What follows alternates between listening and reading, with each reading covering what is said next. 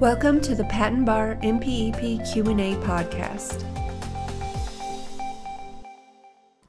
Today's question is as follows.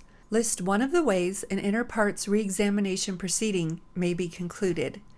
The answer to this question can be found in chapter 2600 of the MPEP. This chapter covers optional inter partes reexamination. The answer is from the 9th edition, revision 07.2015. Depending on future changes to the MPEP, the question and answer may be applicable in later editions or revisions. Again, list one of the ways an inter partes reexamination proceeding may be concluded. As shown in Chapter 2600, inter partes reexamination proceedings may be concluded in one of three ways. The prosecution of the reexamination proceeding may be brought to an end and the proceeding itself concluded by a denial of reexamination or vacating the reexamination proceeding or terminating the reexamination proceeding. In these instances, no reexamination certificate is issued. Alternately, the proceeding may be concluded under 37 CFR 1.997b with the issuance of a reexamination certificate. Lastly, the proceeding may be concluded under 37 CFR 1.997e, where the reexamination proceeding has been merged with a reissue proceeding and a reissue patent is granted.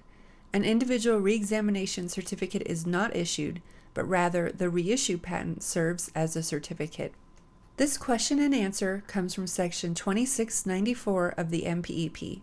The following is a brief summary of section 2694. 2694 Concluded Reexamination Proceedings. This section explains the three ways in which a reexamination proceeding may be concluded. This has been another episode of the Patent Education Series Patent Bar MPEP Q&A podcast with your host Lisa Parmley, registered patent practitioner number 51006. Please visit patenteducationseries.com for more free information to help you learn more about and pass the patent bar exam. Thank you so much for being part of the Patent Education Series community and for being here today. We're here to help you succeed. If you'd like to help the show, the best thing to do is to subscribe and share it with a friend. If you need anything or just want to touch base with us, please email us at info at patenteducationseries.com. We want to see you succeed and put the patent bar exam behind you. So again, head over to patenteducationseries.com for more free materials and information to help you pass the patent bar and get on the road to a new career as a patent practitioner.